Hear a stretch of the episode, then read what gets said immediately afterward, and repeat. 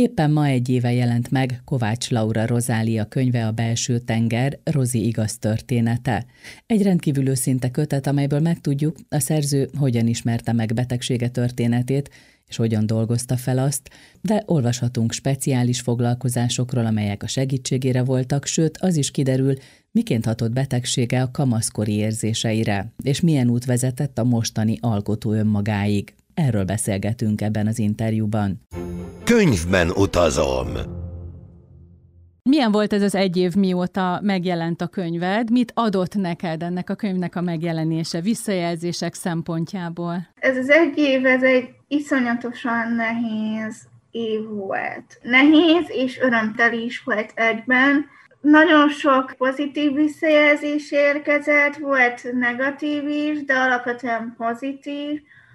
Nekem az én célközönségem, ahogy most látszik, azok a gyógypedagógusok és az érintettek leginkább, tehát ez a, ez a fajta általános célközönség, de persze vannak, akik mond simák, tehát nem érintettek idézőjelben, és igazából azt mondják mindig, hogy a A lelkirányban nagyon sokat tud segíteni, hogy tudják, hogy nem vannak egyedül, és miután nagyon kevés mű van egyáltalán, vagy olyan közérdekű szöveg, amit bárki tud értelmezni, a söntről és magáról, a, a betegségről, a hidrokefaluszról, ezért nagyon nagy segítség nekik. De az is még a, nagyon érdekes, hogy vannak azok a rétegek, akik meg nem érintettek, viszont nekik meg a mondjuk gyógypedagógusok, és ő nekik meg abban tud segíteni, hogy milyen kérdés merülhet fel mondjuk egy tinédzserben, vagy egy gyerekben, hogy mik azok az életszakaszok, amikben ezek a kérdések felmerülhetnek, és azokra hogy tudnak jól reflektálni. És uh, igazából ez az, ami, ami nagyon uh, erőt adó volt. Azért látszódik, hogy mik azok, amiket máshogy kellett volna csinálni a könyvben, vagy a, a hiányossága, de én azt gondolom, hogy uh, miután ez nem is egy könyvként indult, hanem először ez egy ilyen terápikus írás volt, és aztán amikor eldöntöttem, hogy könyv lesz belőle, és elkezdődött ez a kiadási folyamat, maga a szerkesztői folyamat, akkor véglegesítettük magát a szöveget, ezért ez egy iszonyatosan nagy dolog, egyáltalán, hogy ez így meg tudott születni. És ez volt a nagyon jó benne. Azért is volt felüdülés, mert amikor ezt, ezt az egész könyvködést csináltam, akkor én hónapokig feküdtem éppen kórházban, uh. mert hasonlóképpen ugyanaz megtörtént. Nagyon érdekes, hogy ezzel foglalkozom, és akkor utána meg megtörténik ugyanez. Tehát gyakorlatilag ez a munkafolyamat egy része, az a kórházak, műtétek között zajlott, és amikor már ténylegesen jól voltam, akkor lett kész a könyv, és akkor került megjelenésre, és learatni a gyümölcsét ennek az egésznek nagyon jó időszak volt, úgyhogy én azt tudom mondani, hogy rögös volt, de jó volt ez az egy év, és nagyon örülök, hogy ennyien vannak az olvasóim között, és az oldalamon is látható, a Facebook oldalamon, hogy mennyien vannak és mennyire követnek, minden nehézség ellenére is. Jó, hogy mondtad ezt, hogy milyen helyzetben voltál, amikor írtad, mert épp azt akartam kérdezni, hogy milyen emlékeket hozott föl, jókat és nehezebbeket, rosszakat is akár, az írás maga. Ugye ez egy hosszadalmas folyamat, mondtad, hogy terápiás írás is volt. Igen, tehát ugye ez egy memoár. A memoárok, azok, én azt gondolom, de csak az én véleményem, nagyon bele kell állni, hogy megtudd, hogy ki vagy, és azon belül is, hogy mit tudsz átadni úgy a közönségnek, hogy az közérthető és segítő jellegen legyen. És ezért ez egy nagyon nehéz folyamat volt, másrésztről pedig, amikor én ezt elkezdtem írni, akkor volt valami a fejemben. És mint minden kisgyerek, ha valamit nem ért, akkor meséket körít. És bár a szüleim kezdettől fogva is már arra, tehát kezdettől fogva már mondta, hogy mi történt velem, de igazából csak tizenhét és fél éves koromban jött el az a dolog, hogy, hogy ez megjelent bennem, és hogy ténylegesen fel tudjam fogni, hogy ez nekem mit jelent. Nagyon sok emlék nincs is meg, csak érzeltek.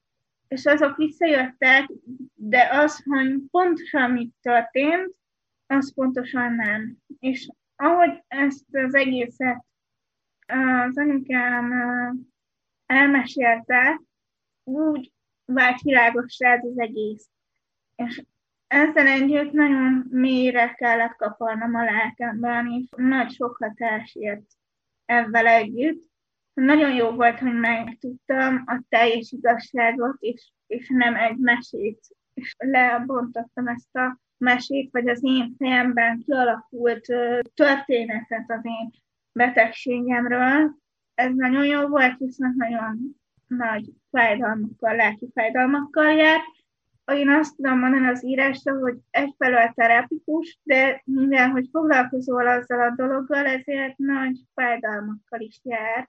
És lehet, hogy feltéped azt a sebet, de aztán begyógyul, lefertőtleníted, begyógyul, és aztán új bőr képződik rajta, és egy új életszakasz veszti a kezdetét, ami már nem az írásról szól, nem is a könyvről, hanem valami teljesen másik dologról szól.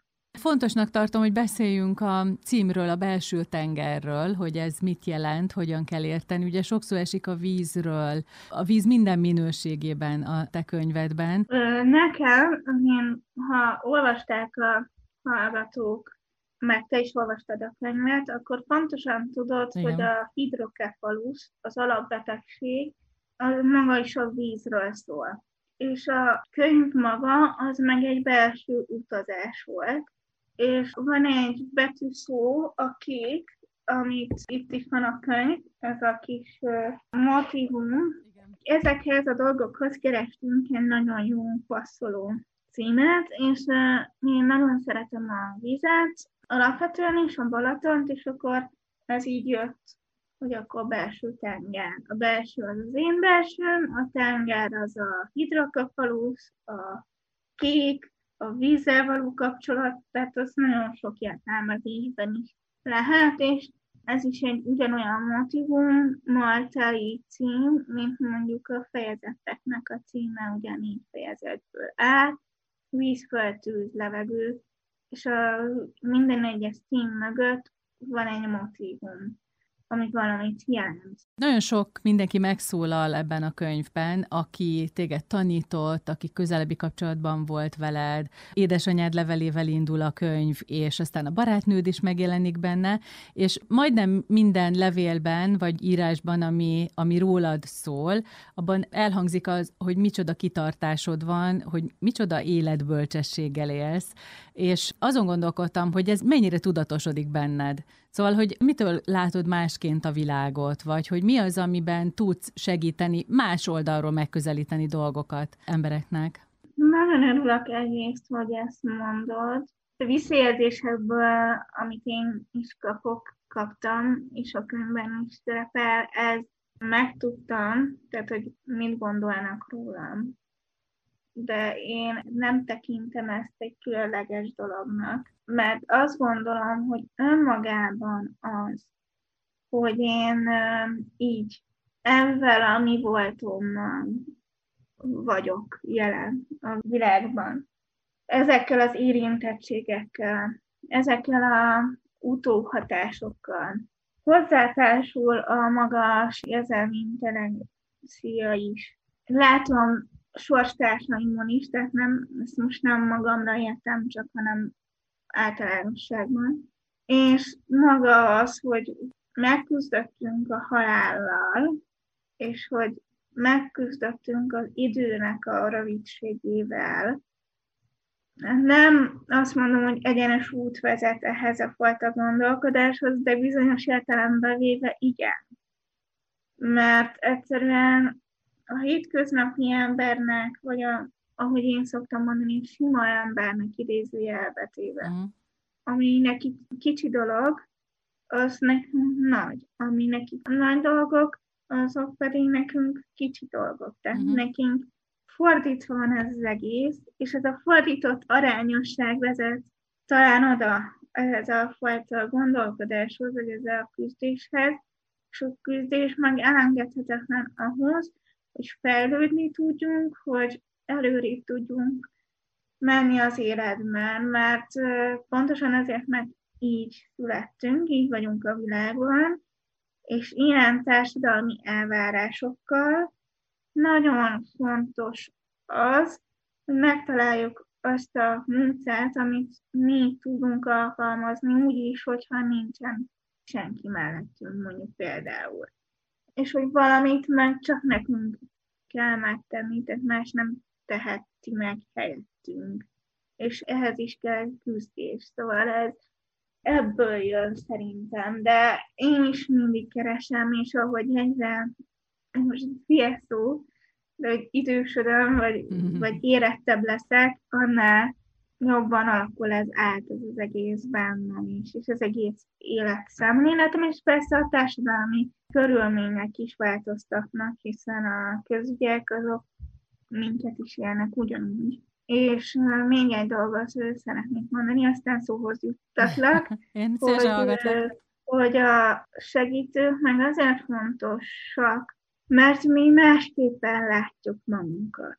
Tehát, hogy egyrészről az önbecsülésünk, a, az önbizalmunk miatt is, másrészről pedig, a, ahogy látjuk magunkat, lehet, hogy fals, és kellenek külső szemek, kellenek ezen az úton, akik, hogyha azt látják, hogy letérünk az adott útról, kijelölt útról, akkor találgatnak minket, vagy, vagy reálisabban, objektívben látják magunkat és az életünket. Mert bár nagyon nagy önismeret kell ehhez a munkafolyamathoz, és nekünk sokkal nagyobb, talán sokkal nagyobb önismeret kell az életben, de ezzel, ezzel együtt meg muszáj segítők, és nagyon érdekes, hogy most beszélgetünk erről, mert talán a tanárokra és a tanári segítségre most nagyon igaz az, hogy, hogy esendő. Uh-huh. Hát, hogy ők is esendőek, és ezért nekik is kell segítség, és hogyha nekünk segítenek, akkor mi is tudunk nekik.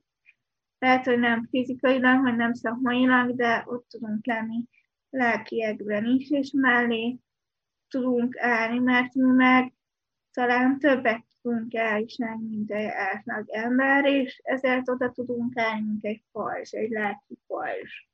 És ez oda-vissza működik ez a fajta segítség, szóval ez, ez, ez így működik. Ez nagyon-nagyon szép a könyved, ezt írtam is neked, hogy olyan érzése van az embernek, mintha egy bizonyos szempontból hálakönyv is lenne, mert hogy sok olyan pedagógust megemlítesz, akik úgy figyeltek rád, ahogy az neked jó volt, és nagyon érdekes olvasni, hogy mi az, amiben korlátozva voltál, kisgyerekként, aztán kamaszként, hogyan hatott pszichésen, hogyha nem megfelelően figyelt valaki. Szeretnék először a hála könyv kifejezésre reflektálni.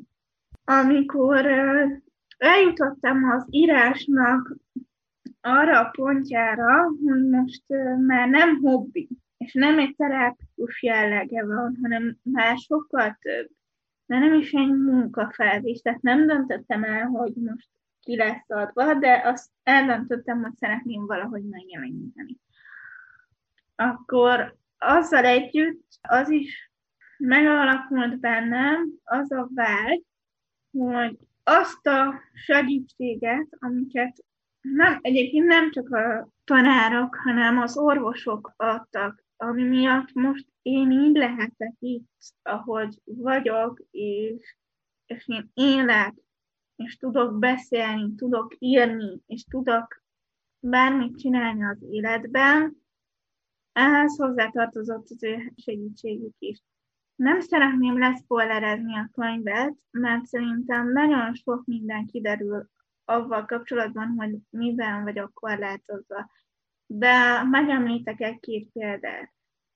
Ugye értem is, hogy az írással kapcsolatban voltak problémáim ilyen diszlexiás tüneteim vannak, nem feltétlenül az, de azok a fajta tünetek, azért abban az írásban is, és az olvasásban is ez egy érintettségem a mai napig, hogy bizonyos szavakat vagy szöveget jól tudjak elolvasni, aztán a szövegértésemmel is picit problémám van bennem, mert nem nagyon, de azért vannak helyzetek, amikor ez meglátszik, főleg, hogyha fáradtabb vagyok, és hát azért ugye a sönt miatt is nagyon sokat fáj a fejem, akkor oda kell figyelni, hogy jól működik-e. Ennek volt az az eredménye, hogy kétezer-húsz.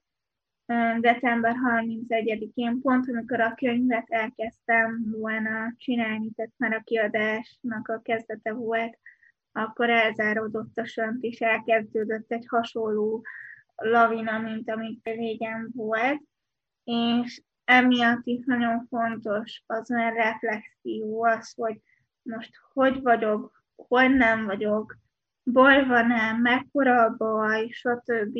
És tanulmányi szinten pedig ugye az es en i-ség, ami ezt így körülfoglalja, tehát a sajátos nevelési igényűség, ez, ez van nekem, és igazából az oktatás ügy sajnos nem készült fel arra, hogy vannak olyan emberek, akik vagy nem úgy készültek fel, ahol mondjuk Svédországban, ahol mondjuk hetvenes évektől különböző típusú két könnyen érthető kommunikáció, vagy könnyen érthető nyelv van, mert most tudtam meg, hogy idegen országokban másképp mondják. Tehát, hogy a könnyen érthető nyelvet használják a hetvenes évektől, hogy a szövegértésben akadályozott emberek is hozzájussanak azokhoz a szövegekhez, amik elérhetőek a sima emberek, vagy a hétköznapi emberek számára. És ebben is különbség van, az oktatásban is, ahogy már mondtam, tehát régen, amikor én születtem, akkor ugye nem volt annyira elterjedt az internet, sokkal kevesebb információ volt az orvosi háttérről is, nem volt annyira, vagy nem úgy volt tálalva a koraszülöttség sem, tehát nagyon sok volt a plusz munka, amit bele kellett fektetni abban, hogy a megfelelő helyen elvigye az embereket, és a módszerek sem voltak annyira fejlettek. Ugye a sönt is a nyolcvanas, kilencvenes évektől van Magyarországon, míg a külföldön már az ötvenes évektől használták, tehát, hogy ebből is látszik, hogy mennyire nagy az elmaradás, de én azt gondolom, bár lehet, hogy naív, de szerintem ez a könyv is nagyon sokat tud abban segíteni, hogy ez, ez az egész szemlélet megváltozzon. És ezért is fontos az, hogy azoknak az embereknek, akiknek az életemet köszönhetem, azoknak ezt megháláljuk.